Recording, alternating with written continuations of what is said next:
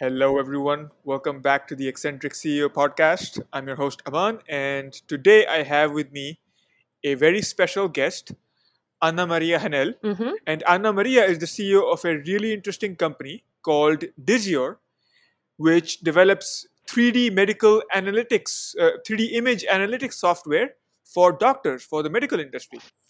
And so, in this episode, we will learn about the medical imaging industry and what it's like to build and bring new medical tech into the marketplace. Thank you so much for joining us today, Anna Maria. Thank you. It's a pleasure. By the way, when I say medical imaging industry, usually I think about CAT scans and X-rays and uh, you know and whatnot. So is that is that an accurate description of which industry you are in, or is there a better way to call what you do?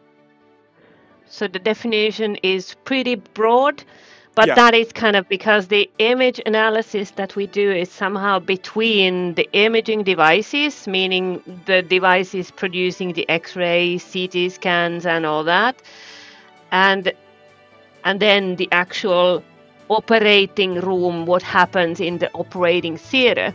So it's kind of uh, between that, what is the situation, telling me kind of what it is, what I need to do, and then I do, plan it, and then I do it. So kind of between the diagnostical imaging and the operating theater.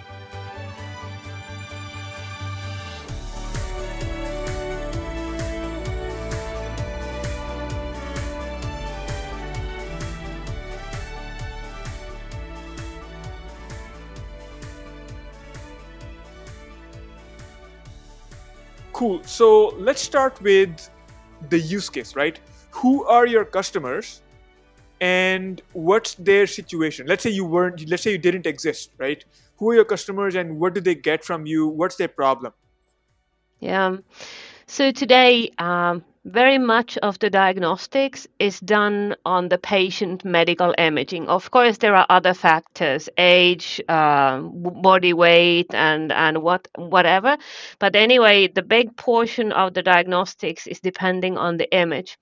Uh, so you Mhm. need to take the image and then you ne- need to make some interpretation of the image itself. And today, the images are analyzed very much manually. So there Mm. is a person, it's a radiologist, it's a surgeon who is taking the image, looking at it, making interpretations, manual measurements, trying to Mhm. figure out what is there and what is not. And then based on that information, he then decides what the diagnosis is, he decides what to do, Mhm. operation, other treatment, maybe nothing. And the problem there today is that, well, uh, every time there is a human involved, it's kind of it can be biased. It can be different depending on the person who is looking. Some people are more experienced, so junior, senior. There, Mm. there is also studies that de- it depends. The results depends on the size of the clinic, because in big clinics you can always ask for assistance. Hey, come Yeah. and look this with me. So what does it what does it say to you? But if you're alone, or a very small clinic so they, there is a big variation of what the output is. So the so the human bias factor is actually was the biggest concern of the surgeons today because then if if the information they interpret is different the diagnosis can be different the treatment plan can be different depending on where you go and who you see. And of course we all and they all want to offer equal treatment for everyone the best possible that you can get. So in Mhm. that sense we we we created the software that is kind of objectively analyzing the images without the human bias and the human factor.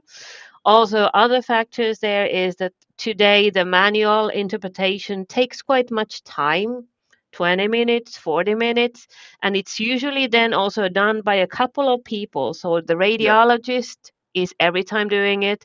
The clinician can also do it just to be sure because Mm. he she needs he's anyway responsible for the treatment.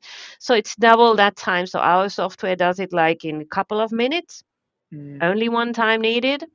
And also then the accuracy of the diagnostics affects the the treatment and diagnostics preciseness effectiveness of the treatment. So then basically everything is smoother after that so that's kind of the the, the spot we're on Mhm. I see. So the so the main challenges are that when a doctor looks at a scan, it their judgment depends on number one their skill level and experience, and uh, uh, it's also like different doctors see different things, right? yes And clinical that, habits yeah. vary Mm. Mhm. And on top of that, if they want assistance, it doubles the time you that you take to uh, actually deliver the the diagnostic, right? Yes. And then Mhm. there is one more thing because today, when you look at the images um, manually, so they come out from the imaging device in a sense, kind of as a 2D format. So you Mm. have 2D slices or you have an X ray. And our diagnostics tool is kind of able to do the analysis of that imaging data as it was a 3D actual 3D, which the human cannot do at this point because of Mm. the way it's transported out of the imaging device. So it transforms also the today's 2D data or 2D world into a real 3D world, which is, of course, then much more representative of the actual anatomy because human is a 3D in Mhm, mhm, essence. mhm. So you mean like uh, let's take a few examples. So uh, give me a case study. Like, is it an X-ray that it turns into 3D X-ray, or like I mean, I, I don't know if that's possible because an X-ray is just like one image scan, like one uh, like very 2D, right, Yep. by default, right? So Yep. what kind of So scans are are these? Can you give me some examples? Um, yes. So uh, basically, um, the the scans that are today being analyzed, they are 3D scans. So it's not an X-ray. We work on the X-ray, transform X-ray into 3D as well, but that is Mhm. as a side of today. Yeah. But the imaging ma- imaging data in nature are such that it creates these kind of slices out Yeah. of the anatomy. So it's a 2D slice and a 2D slice and a 2D slice on a Yeah. bit different location, and it does it in every direction. Yeah. But when a human views that data, so he can o- only Mm. go kind of slice per slice per slice per slice. So he doesn't see at the same time the full 3D. So so it's actually all a lot depends about on the uh, how the surgeon, how the person can kind of imagine the situation in 3D Mm. when he does look at the 2D slice. So it's kind of the interpretation as and as one surgeon told me, some people have better kind of uh, way to imagine the 3D based on the data they see, and some people don't have that good. So it's kind of the- a personal ability again I but see. anyway that's kind of the that's kind of the nature of the today's medical images that they come in a sense in a 2d visualization in front of your eyes and that's Mhm. how you view them Mm. Yeah, I've seen, for example, in uh, especially in radiology, some people have these 3D scans that they rotate around with the mouse. Like if they have a cancer, a PET CT, for example. mm, Um, but for mm, the brain scan, we've all seen like in the movies and everything. Like there's this huge, uh, this huge array of multiple brain scans at different levels of you know of slicing, like you said, and you're just looking at the doctors are just looking at this huge array of scans of the same brain yes. uh, and trying to make sense of uh, what's going on. exactly. Exactly. And then they kind of transform all those data slices on kind of in the rays and they they transform it in their brain Yeah. into a 3d And what the software here does is that it constructs the thing all in 3D and it does all those parametric analysis in the 3D. hmm hmm So the input of the software, the input to the software is the scan, the 3D scan that comes from the machine, right? Yes. What is the output? What is the output of the software? Uh, the output of the software is actually a report Okay. with the numbers, the values, the parameters, the numbers. We call them the radiographical parameters that then are the ones that they need to report. And hmm then it's all visuals related to those measures. And then in addition, it also produces the 3D models. So the 3D representations of all those tissue structures in the image. And then it also has the ability that you can create this kind of patient specific surgical plan based on those 3D models. And then it also provides you that if the preoperative situation had values or parameters like this, and if you do the modification like this, that you put the cut line here, you do an open wedge, closed wedge, osteotomy, you move, you make a spacer. So what those values look after that operational procedure. So it estimates and simulates you what happens after that. So that is kind of what it gives out. I see. So it gives you a second opinion in a way that you wouldn't that you would uh, wouldn't have if you were only looking at 2D 2D slices. Yeah, so it kind of more or less it you don't need to measure it by yourself. You can of course visualize everything, kind of look how it looks, but all those measurements, all the data points are exactly defined by the software. Hmm. And the kind of the thing there is that well of course one thing is is how it goes to the diagnostic phase itself yeah.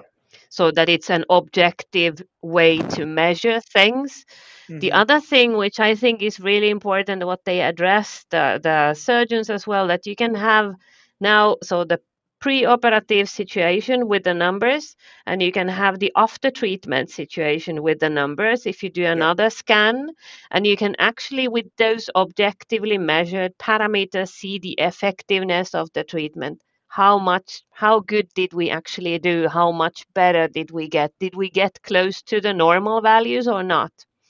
Mm-hmm. and that is then something that that then tells every well of course for that patient how well did it go and also all in all to create better treatments we start to collect the data what treatments are efficient which should we do? And this hadn't been so much kind of a or kind of been a process that is very uh, slow because the data that you get from the treatments is of course today has been subjective yeah. So manual measurements, manual visualization, ma- kind of human observation. Mm-hmm.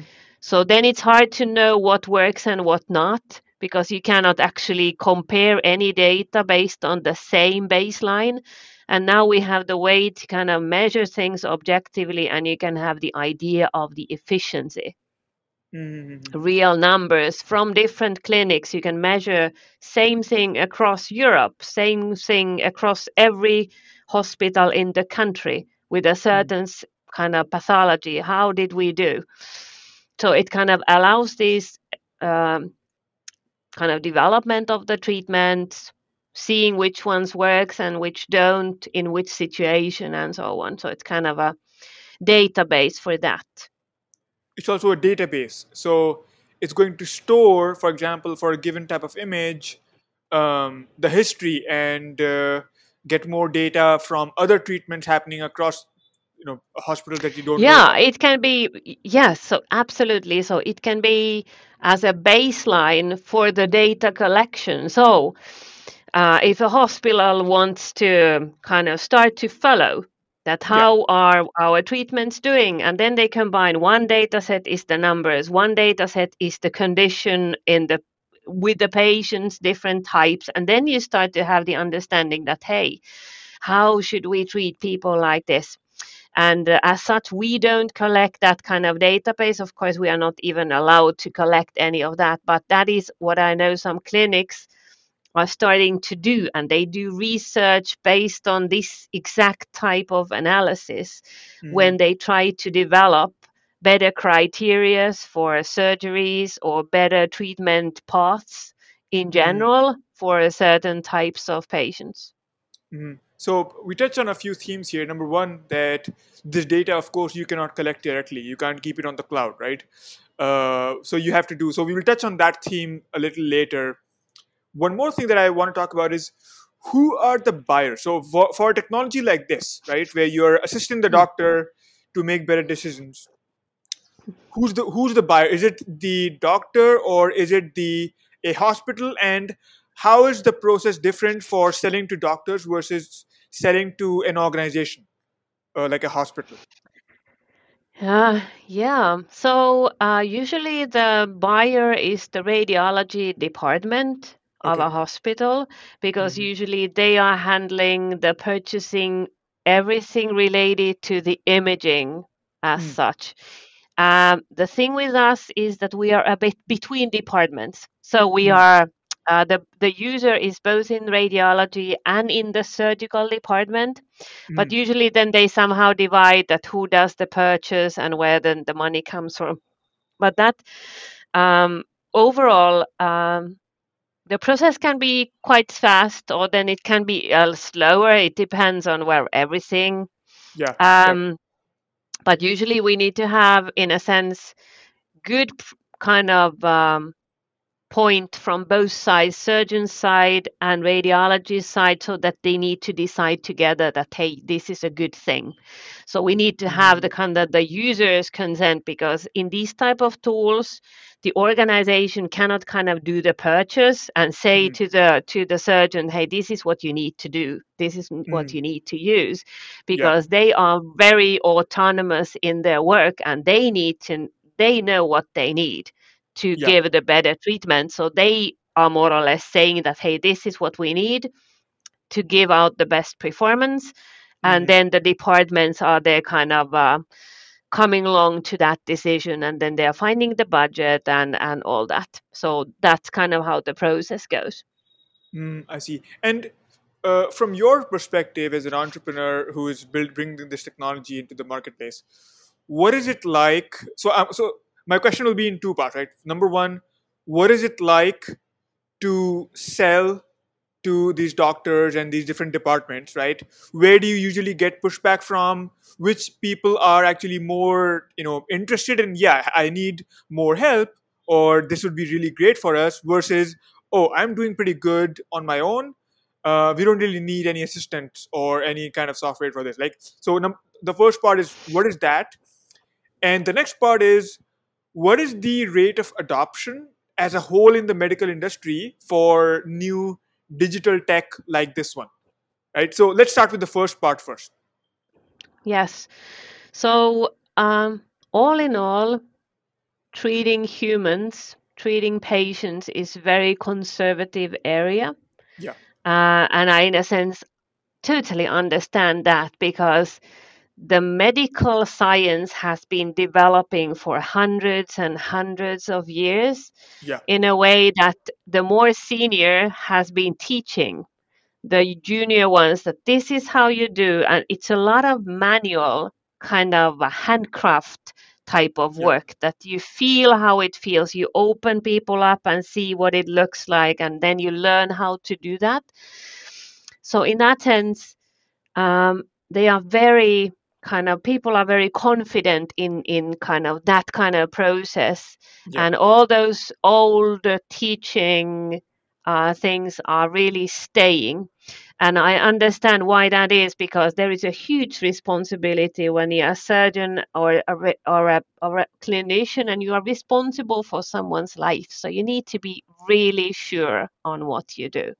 Yeah. So it has been seen to us in a way that we have done a lot of scientific validation of the product okay. because otherwise it it it, it is a nice to have and it is something that I might try here and there just to have a techie feeling or showcase or something but it's not going to be part of the clinical work if you don't have the scientific evidence that the results are consistent they are related or similar or kind of reliable to the context of what has been before because people are used to see something and look for something and base their decision on something.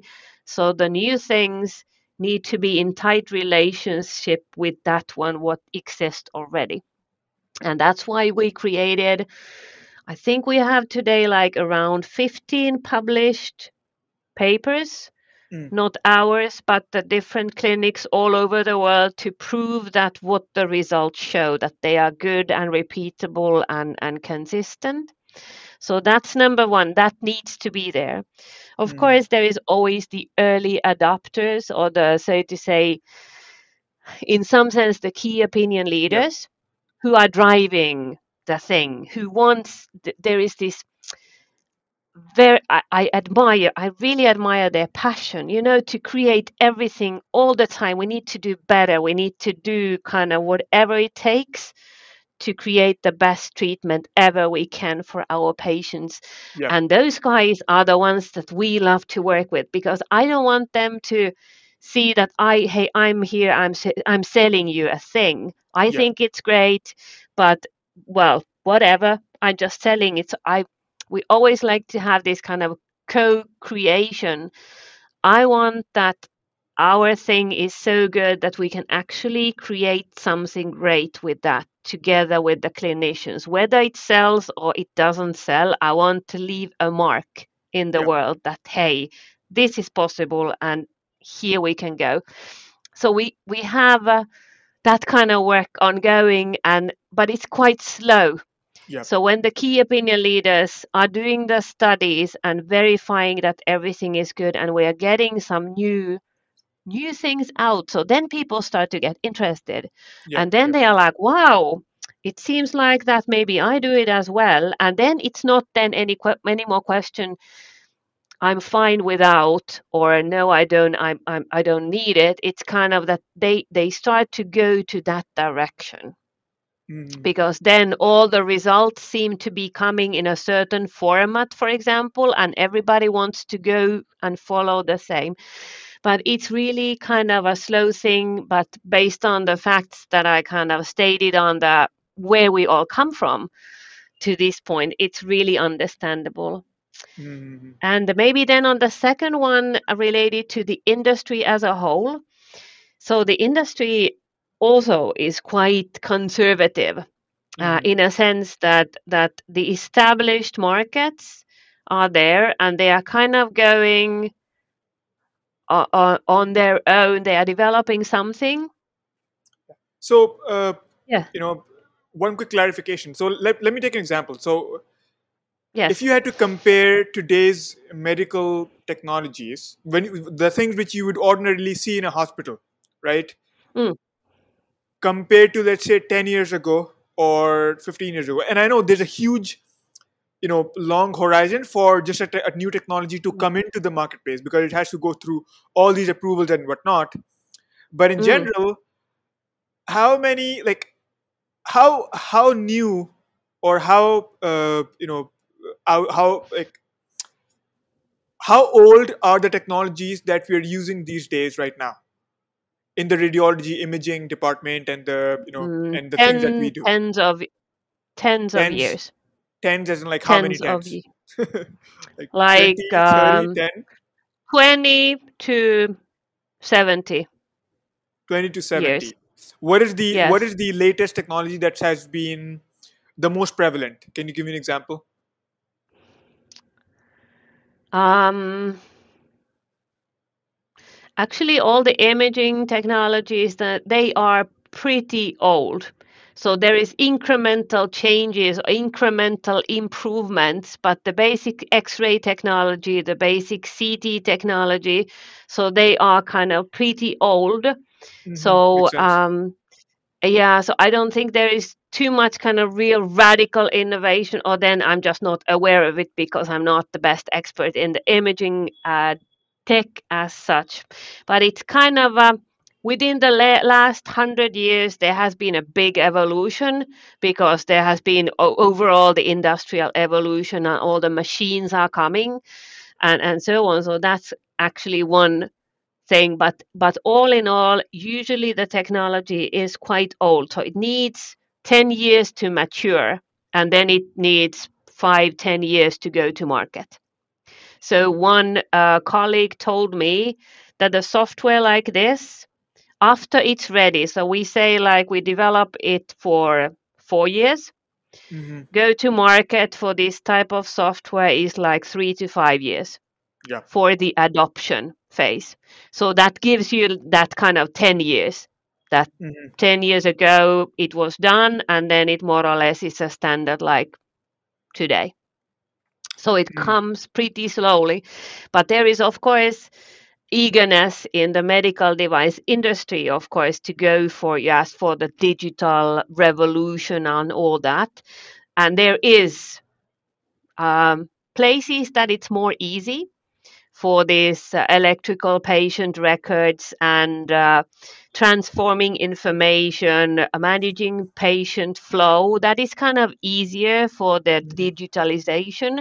But then the actual surgical procedures or patient diagnostics, it's a bit harder to, to go into that layer where what is wrong? How do we kind of define what that automated robot would say that hey patient comes in and the robot checks you and then it says well you have this and that and all this and go for the next phase so that is it's not there yet so we, they are going for the digitalization a bit kind of around uh, that uh, that core things what the doctors do Mm-hmm, mm-hmm.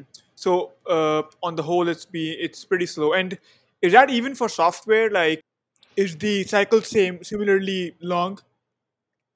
it's quite long depending on what what it what the software needs to do so if it's in the core diagnostics if it's in the core surgery planning that it actually tells you numbers and figures and facts what the usually the surgeon needs to check for himself then it's quite quite long so it Mm-hmm. depends of the complexity and it depends on the output of the software so how close are you going to the core functions of the what the doctor usually would do Mm-hmm.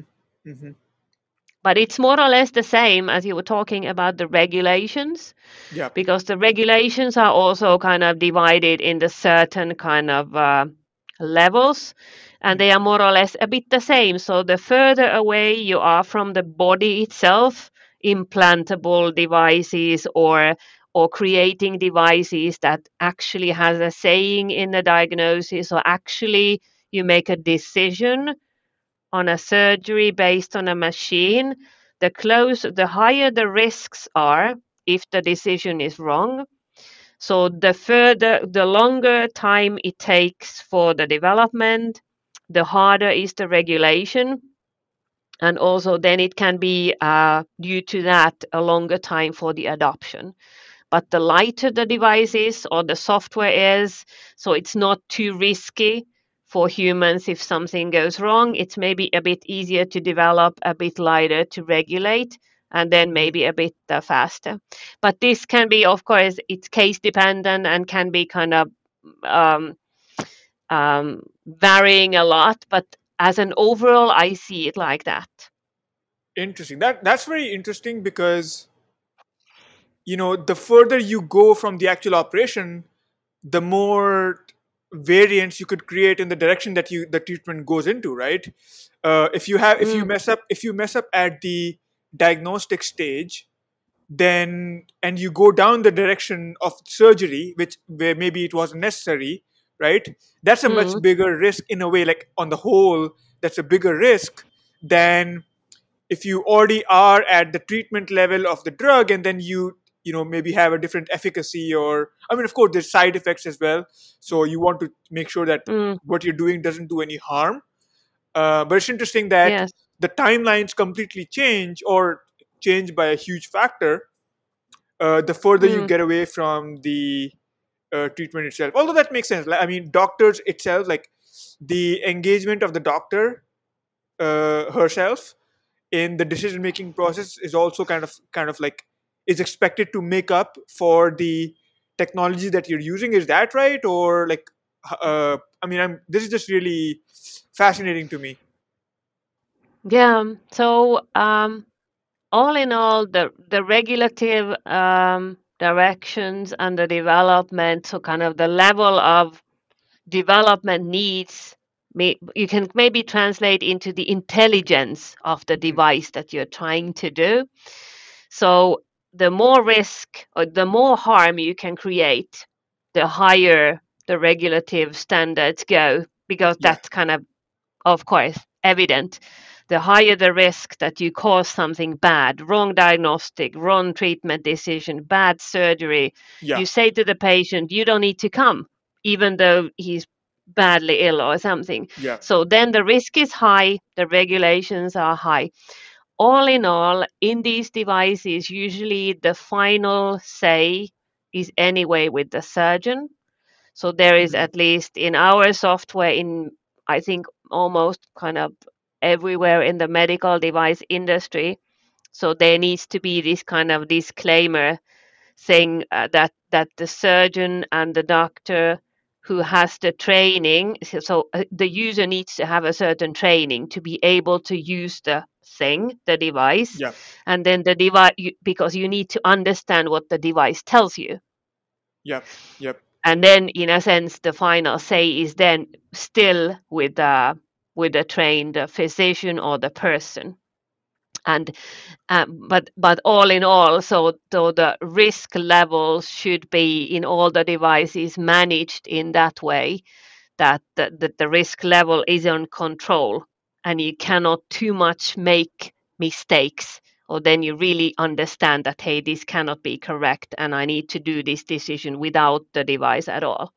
So so it's a careful uh, kind of managing the risk level and that's what the regulations are there for Yeah. and uh, and all that so but i see it eh, as i said kind of on on this that the, the the closer you get to the core decisions and the risky parts the the harder it it is from all perspectives Mm, I see. So the final say is with the surgeon, and uh, of course the regulations are not stupid or one-dimensional. They of course look at the risks, uh, you know, involved with whether it's a bad diagnostic or just a small efficacy issue uh, with the the device that you're actually selling. So it is it takes into account the impact of a, a mistake on the final treatment, and it's not just one-dimensional. Like oh, the farther you are from the body, the less you need to be uh, no. tested, right? No. like no no. they, no. yeah, it's not no.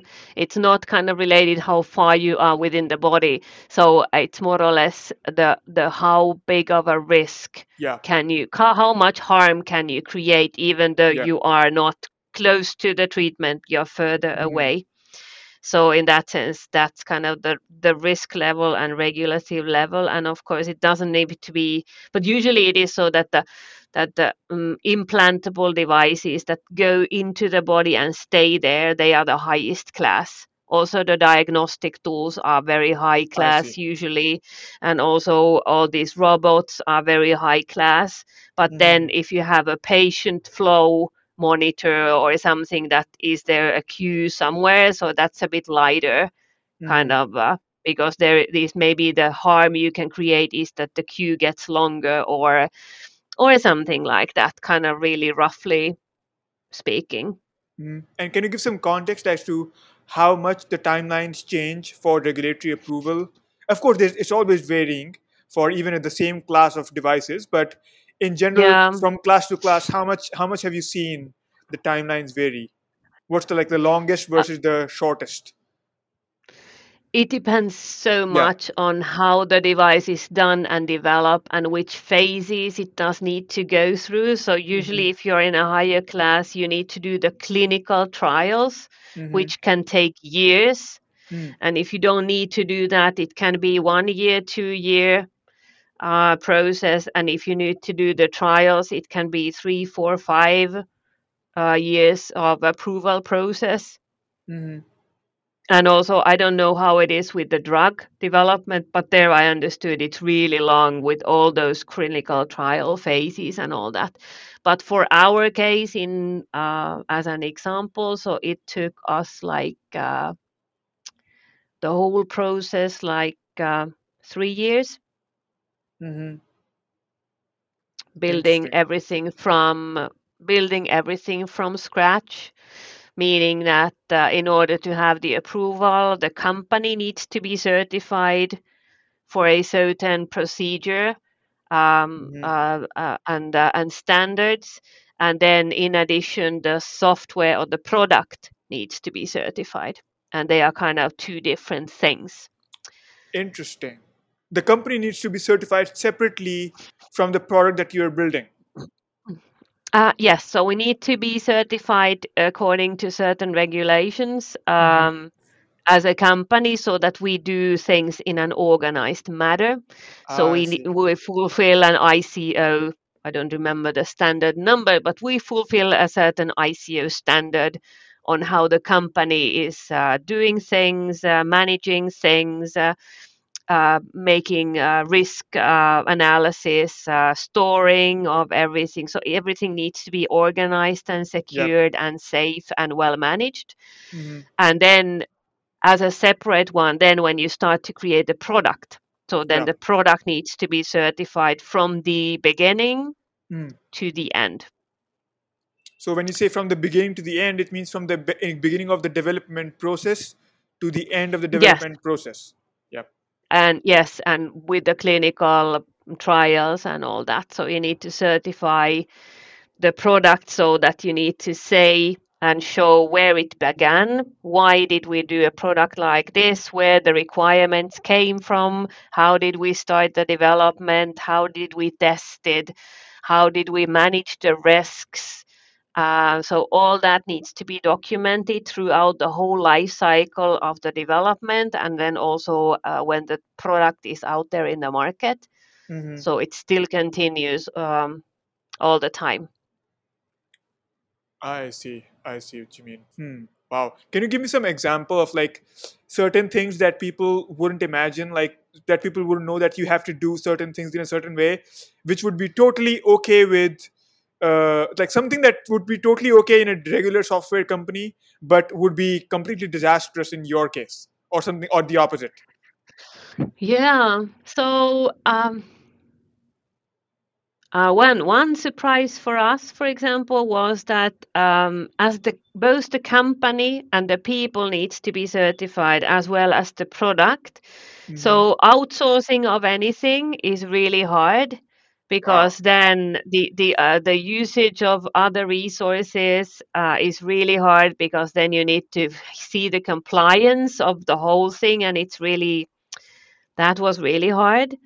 Also, I don't know if other industries are so that you need to be able to document the whole process. So from the idea uh, to the to in in every step of the development, how the architecture was changing and how the test results were changing, and documented everything that why did we modify this part and why did we modify that part and what the results are now. So every step of the way needs to be documented.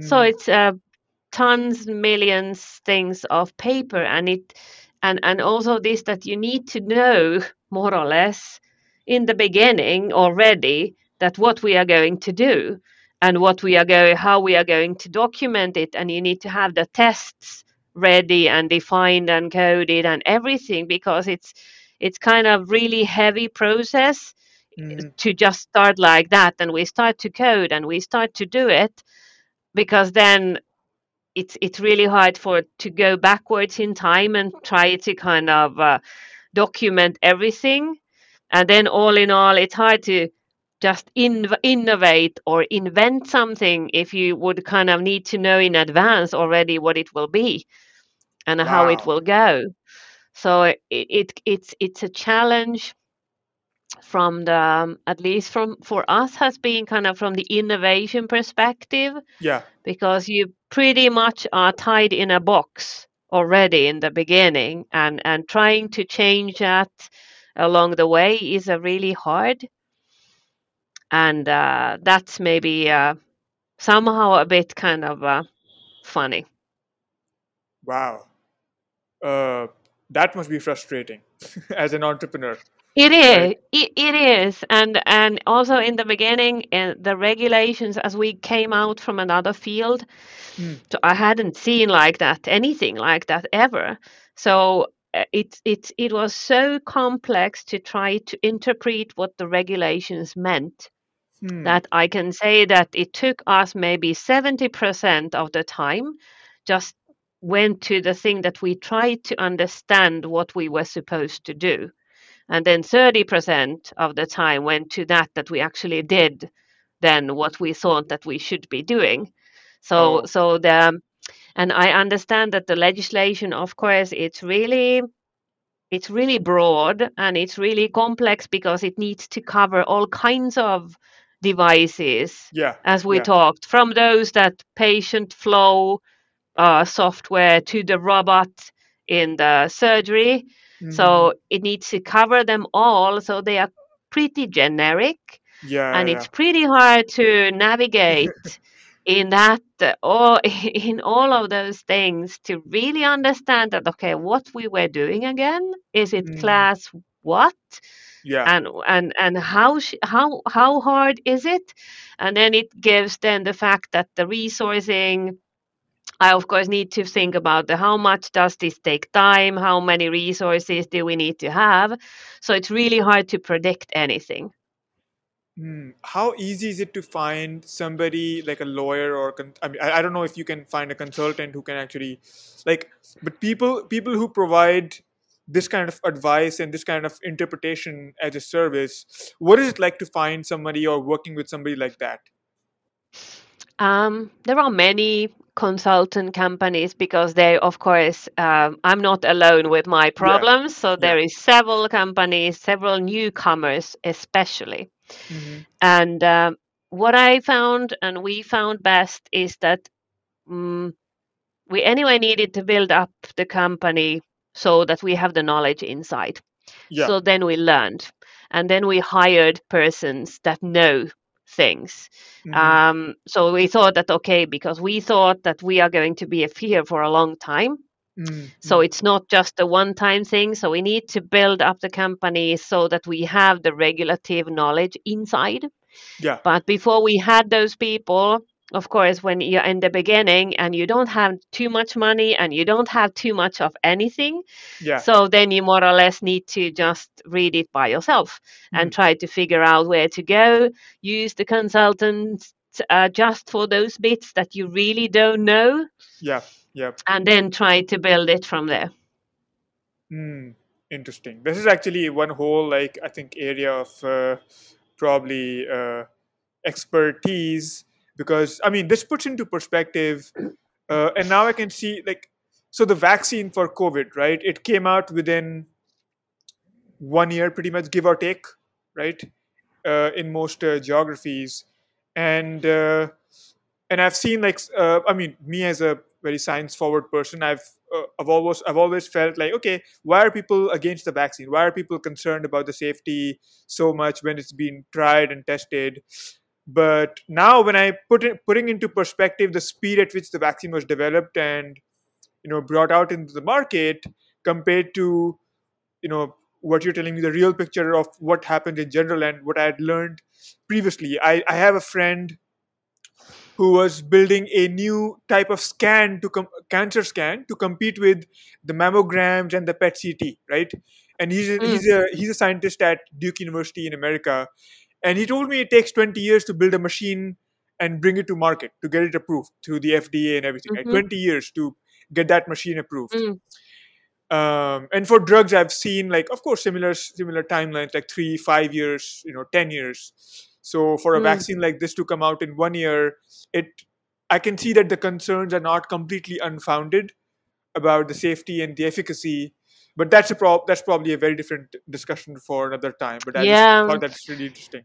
Yeah, I know, I know. And then, of course, I'm no expert in there, but of course, uh, I think there the thing that it was a bit faster was that there is similar ones already approved. So, but um, but I am no expert in that area. But Mm. yes, all in all, it is a heavy process, and I, in a sense, appreciate the heavy process because Mm. I wouldn't be wanting to provide to any clinician anything that could create any harm. So I wouldn't kind of want that to be ever happening. So in Mhm. that sense, I respect uh, the regulative uh, uh, processes really much. Mhm. Does that also affect the way you pitch or sell to the doctors and uh, navigate that sales process? Um, yes, so more or less, you cannot sell if you don't have the approvals. Of course. Um, so in that sense, it's obvious that yes, Yeah. it is tested and yes, it is regulated. So how we usually work with a new hospital potential users and so so of course we always um, refer to the clinical evidence and to the scientific evidence that we have. Hmm we also show them the new possibilities that they would have by analysis like this. Hmm so um, so those kind of but it comes down pretty much to the safety of the thing to the validation of of the software that that is the starting point and Mhm. then we grow from there to discuss what it actually is and what it gives and what it doesn't give yet and Yeah. what are the possibilities that you can do with it hmm Okay. So the next thing is given that given the way the system uh, works and the product works, right? I'm very curious. How do you even validate objectively a software like this, or what are the metrics that you need to hit, and what are the benchmarks for those metrics, and how are the benchmarks decided for this kind of uh, validation? so the scientific work and the validation it usually um, is a comparative study Yeah. uh, of a certain set of images with a certain set of pathologies.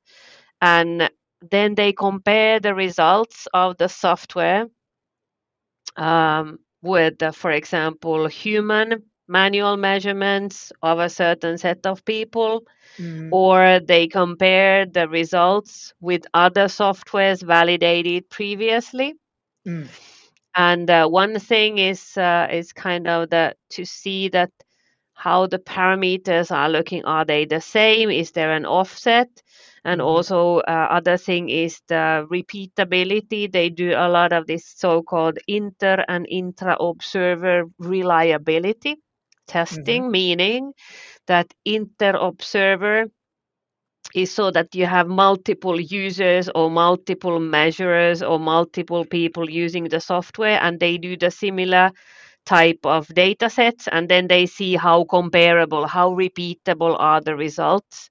And then uh, intra observer is that the same person is doing the kind of repeating the same studies and then they are seeing okay how the new results are against the old ones what what we are used to see and what is validated before and all in all you can kind of argue what is a good benchmark i Mhm. don't know if there exists even one but Mhm. as i was telling in the beginning people tend to refer to people what they have seen before or kind of they refer to things that they have seen before. So if you looked for x-rays or for ct scans for 15 years and you always look them like this and you always measure it like this and you can confirm in the literature that yes this value is something that i should use and this is how you measure it so then you take the same measurement with the software and you see whether we are on the same level and if there is differences where do they come from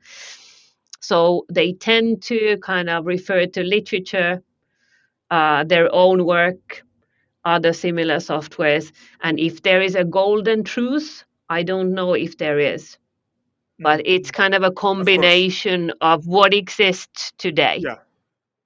Yeah, I see. I see. So, in a sense, uh, you know, if I understand correctly, you have a if you have a scan, right, and uh, your software does some measurements, of course, like the parameters, measure the parameters digitally, and versus if a doctor was to estimate what those numbers would be, uh, which Mm. I don't know how they how a doctor would do that. I mean, except for visual stuff that they can actually measure with a scale versus something that you know some other software is doing for non visually measurable stuff um, Mm.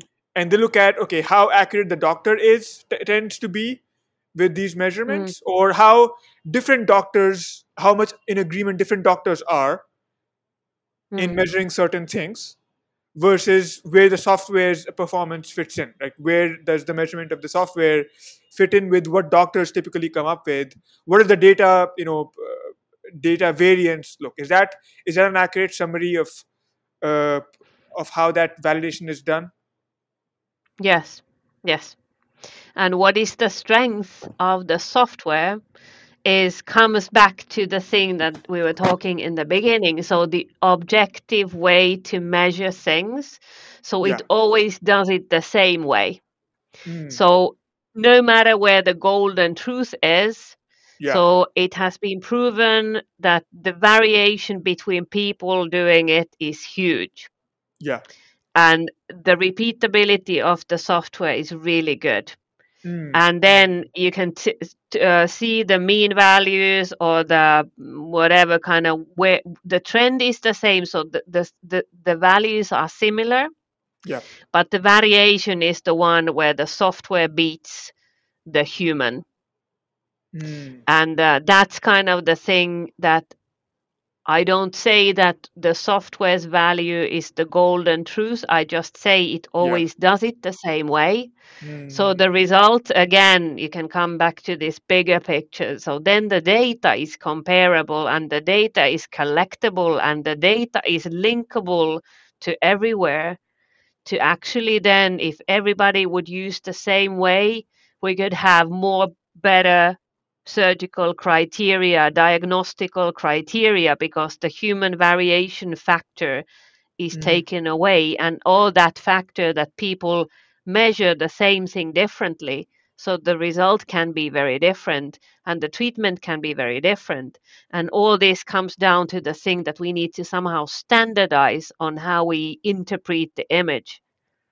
And then, based on that one, then we can start to make it better. We can start to add parameters. We can modify the way it's measured.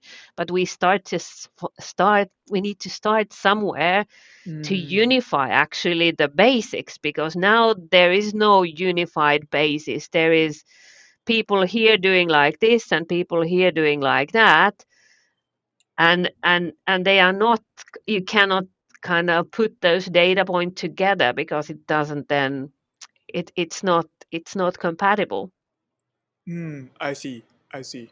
Uh, and you know that kind of reminds me uh, one thing that I wanted to discuss. There's a lot of companies, uh, tech startups that I come across who are using deep learning and you know machine learning for doing these assessments and diag- and helping with diagnostics, right? And deep learning and machine learning by default is not. I mean, it is repeatable, but it it does have uh, it's a black box, right? You can't really uh, see in most cases what's really going on, what the model is really learning, and whether there's going to be an outlier, you know, some somewhere which you haven't been able to validate while testing the deep learning model, right? yeah And and although we won't be mentioning any names of companies or any or anything like that, but what kind of challenges do you see with if you if your system um, your system doesn't use machine learning right? But if if you were to use something like deep learning what kind of what what bag of worms what kind of worms would that open up for you that you don't have to deal with right now? Um yeah so one of our differentiators with the technology or behind the software is that we are not using any machine learning or ai based methods because yeah I see there is a couple of problems with that approach, which we try to avoid. Mhm. One is that um, um, mm, so the output of the algorithm that has been taught with the AI is as good as the all the teaching data that has been putting in. Mhm. And because what we've learned, the human anatomy can be really different. So, Yep. in order to have a good teaching data, you would need to have really different data sets from different imaging devices, from different geographies, from different people groups, patient groups, in order to be really sure that the output of the algorithm is good and robust. Because it can be really tweaked on based on the teaching data sets. And uh, that's why the approach that we used is more or less uh, in a way that it, the algorithm is not uh, trying to look for a certain anatomy, so it's not taught to look for something. It is just simply defining the boundaries of the tissues in the Mhm. image. So it doesn't care what shape of a bone, what shape of a tumor, what shape of a thing is there because it's not trying to look for anything like that. It's Mhm. just simply doing that what is in the image. Yeah. And that's kind of the, the good thing is that it's more robust for uh, different pathologies, for different anatomies. It's robust uh, and independent on what is the imaging device. So it doesn't care of the uh, of the device itself. It doesn't too much care of the image quality. Of course, we have a, a kind of uh, defined a set that would be optimum for the Yep. software, but it's not too picky Mhm. on the image quality. And also, then it's kind of more scalable uh, to different anatomies because you don't need to have a certain data set to really teach it to find a foot like this or a hand like this or a tumor like that. So Mhm. it kind of has a broader variability uh, w- with a scaling perspective. Um, but that's why we didn't use uh, that type of AI approach in the, in in defining uh, the actual tissue structures and measurements from the images. But then uh, again, I think that the AI could be used really much kind of on a higher level task here. So if we have the basic imaging algorithm to really extract the tissues, define the metrics or the parameters on that, and then the AI could actually then start to include the patient data, the patient geography, the weight Mhm. and the height and the and the race and the sex and the whatever there is Yeah. and all other conditions because the AI, I think, is something that you could use for really large pools of data because then the, it can crunch kind of a lot of numbers and start to get dependencies and all that. But for the imaging analysis as such, uh, we thought, we hope. I'm not sure how this all ends up. So, uh, but anyway, in this phase, I feel that uh, we avoided a couple of problems by not going for that traditional uh, machine learning or AI based methodology.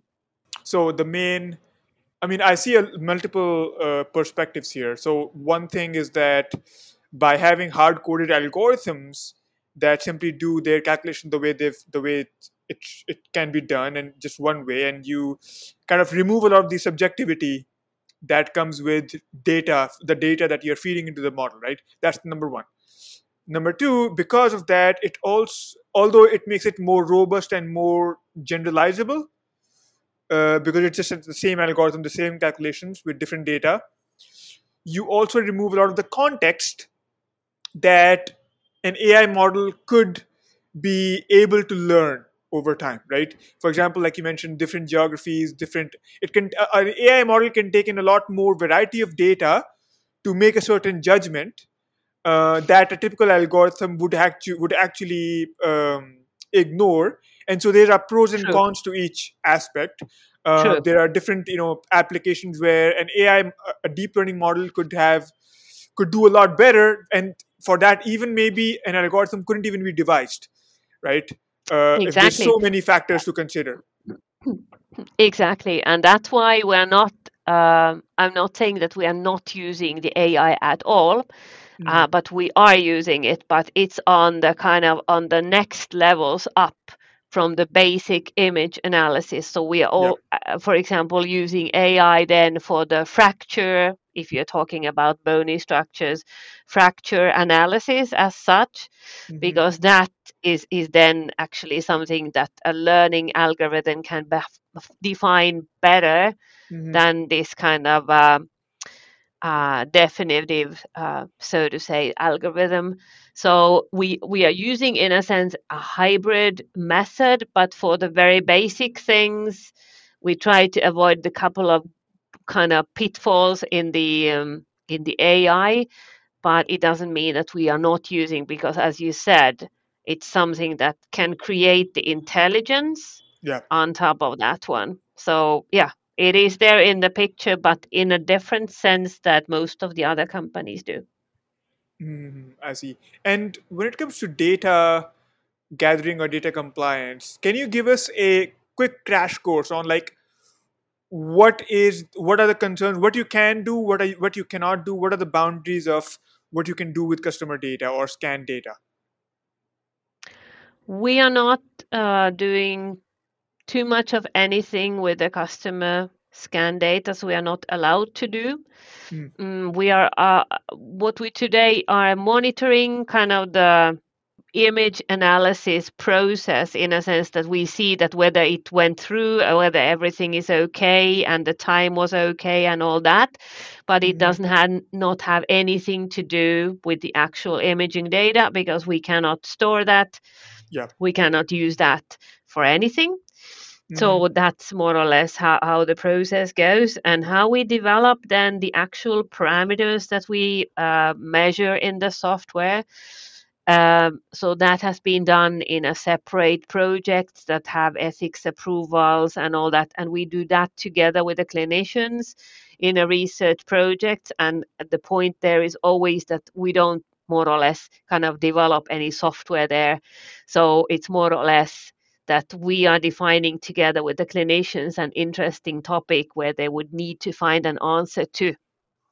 Mm-hmm. And that's how kind of then we develop on the side those parameters that we need to be including that would be of interest to other people as well. So we do the the development work uh, on the side uh, with the specific research projects then with clinics. Mm, I see. So the software, the way it works, it's not connected to the cloud, or you don't. Once you give it away, it's like a software that you give it away and they install on their systems and they use it, or is it also connected back to you and you get some feedback from the software? Yeah. So uh, the software is actually in two parts. Mm-hmm. One part sits on the clinician's workstation, and one part sits in the cloud. Okay. And it's uh, it's like that for two reasons. So the other reason is that um, because of the patient data, uh, it cannot go anywhere outside the hospital. So that's yeah. why the the software sits on the on the workstation. Yeah. So there is yeah. no worries about that. And the, the cloud part is just doing the analysis on those specific parameters and it's there so that we can actually see that everything is good and and all is going through okay and then we are having the uh, the possibility then to improve also ourselves if we see that it goes wrong or something like that. But uh, that's kind of how give me, a, give me an example. So so what i'm not able to understand is what exactly are you getting back to the cloud and what you do with it? So give me give me one example of one okay. kind of information so that would it, come back to you. Yeah Okay, so then, for example, the um, the workstation in the hospital, they put an image in there. Yeah. The uh, P person starts the analysis. So then there is a secured connection uh, between the workstation and the cloud with all the um, all the secu- cyber security things and that. So the software extracts the, the voxel data, so just the image data from all the other patient data, which is not going anywhere, and just that image data is transferred. It's, it's kind of a, uh, transferred to the cloud.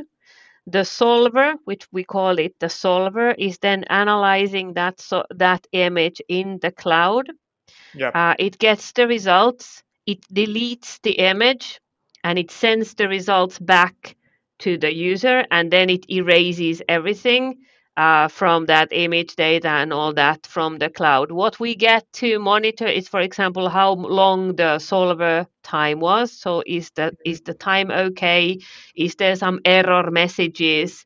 Uh, due to some reason during the process or something like that. So that is what we get to kind of see. And then we can use that data to really kind of then see if there is a lot of problems or little problems or the analysis time is good and within the limits and all that. And of course, then we combine with the with the customer feedback everything mm-hmm. okay the results are good and all that so that is kind of the how the process goes Mm-hmm. And based on that, the learnings from the data, if you had to make a change, you would have to go through another huge round of uh, regulation approval and whatnot to make a change in the code or something. Or or okay one more question the change the code that the code for the software that lives on the cloud and the code for the software on the workstation do they have different regulatory cycles to be approved No, they are within the same cycle.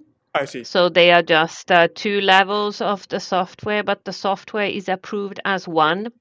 Mm. And if you, it depends on on the majority of the change. Is it a bug fix or is it a major change? yeah On how the whole uh, process with the regulations go. And yes, Mhm. we need to do also updates, and we need to do also re-regulations. And of course, we are audited every year. So it depends on which um, class you're in. So then we are in that class that we are audited every year for a Mhm. couple of days by the authorities to see Yeah. that everything is okay. And this is on the side of the actual product regulative uh, process. Wow, interesting. So let's say, I mean, I'm just taking a, an example of out of thin air. If you had to build a new dashboard just to visualize some of the data that you're getting into the cloud, it would need to be approved. Um, now I'm not a total expert on all the levels Yeah. on on I on mean, how what what we need to report and what we kind of or how heavy the process is. But I know if we add a new anatomy, for example, I that see. is a Yeah. major Yeah, change yeah. and that requires clinical evidence and that requires everything. If we add a measure, so just uh, do the regular measurements plus add a measure that had the test results and validation and all, so that's a much lighter process. So just Mm, to give you the examples. I see what you mean. I see what you mean. Cool. So the last thing is let's get into a little bit of your own, uh, your company's story and evolution, right? How did you begin to, how did you find your way to being the CEO of Disior in a way?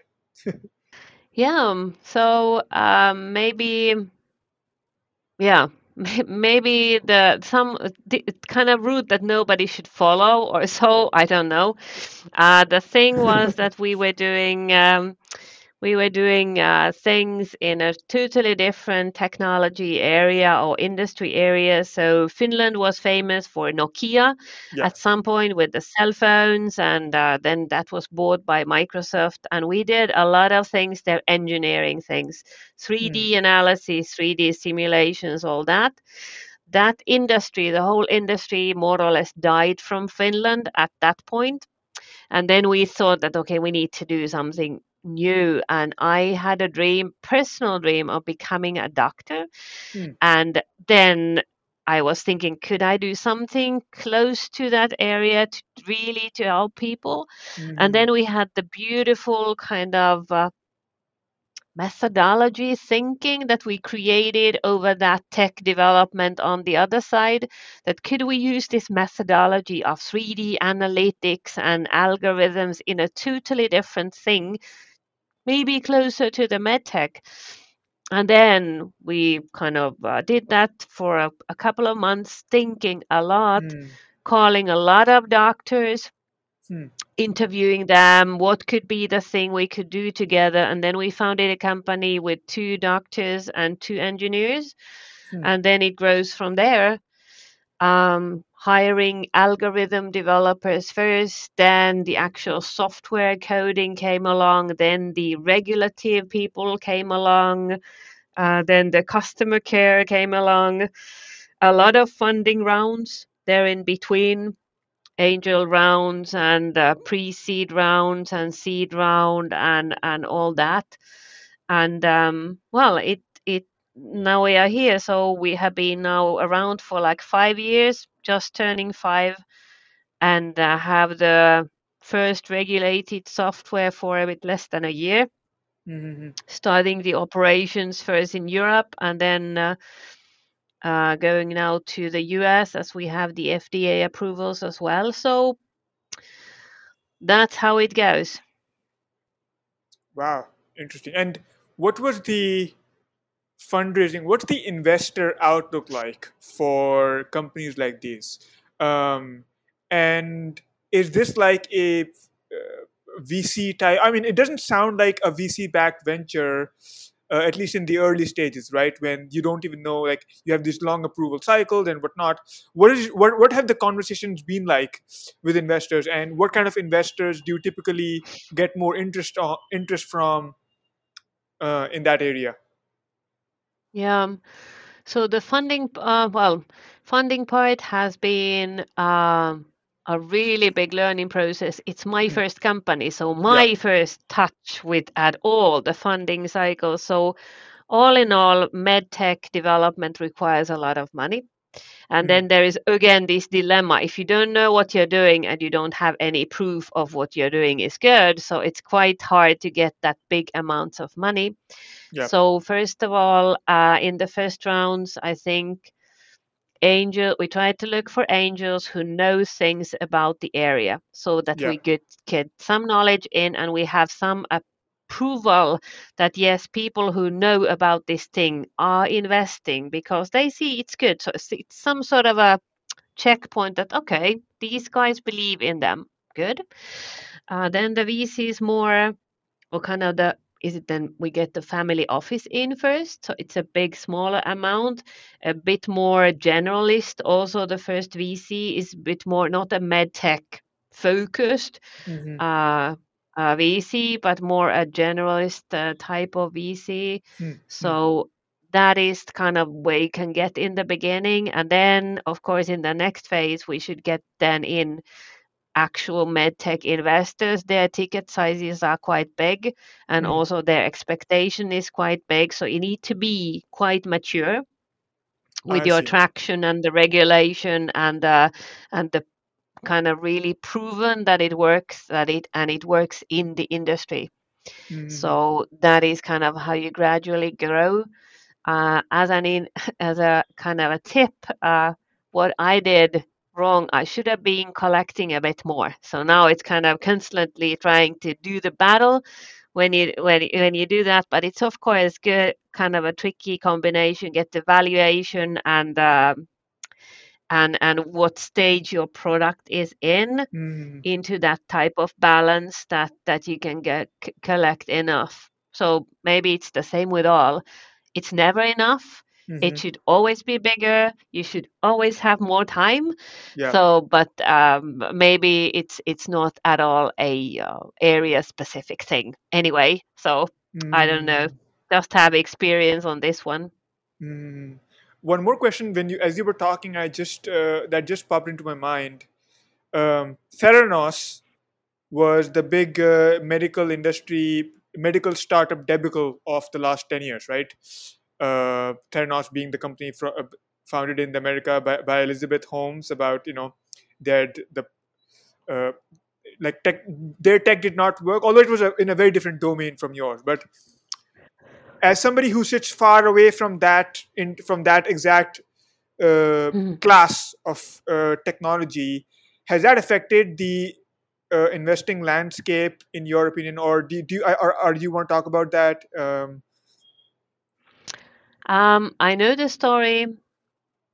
I didn't see from my perspective of anything related to that.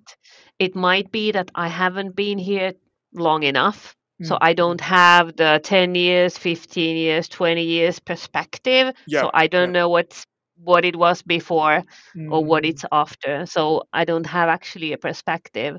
Mhm, but all in all i can see that the evidence needs to be bulletproof in this area. And I, in a sense that's where also we have been hard working that to get the evidence there that this really is something solid and mhm. in this medtech area i think it's it's one of the areas where it's kind of most important to have that solid base before you can build it. What okay last question. What was the biggest victory or uh, the biggest personally happy moment along this journey building this company so far?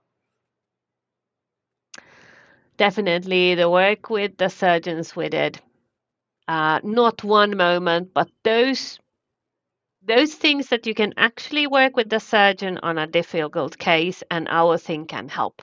And he discovers wow this is what it is. Or we we create something great with them that actually helps the patient. Because that's kind of my thing. Mm. i don't care how the company goes i want to leave a mark in the world if it's just saving one person or making something better i'm really happy about that so those are kind of the happiest moments if you get a big person a big key opinion leader to believe in you Mm. because I that's that's also really awesome because I know all the other companies are there as well.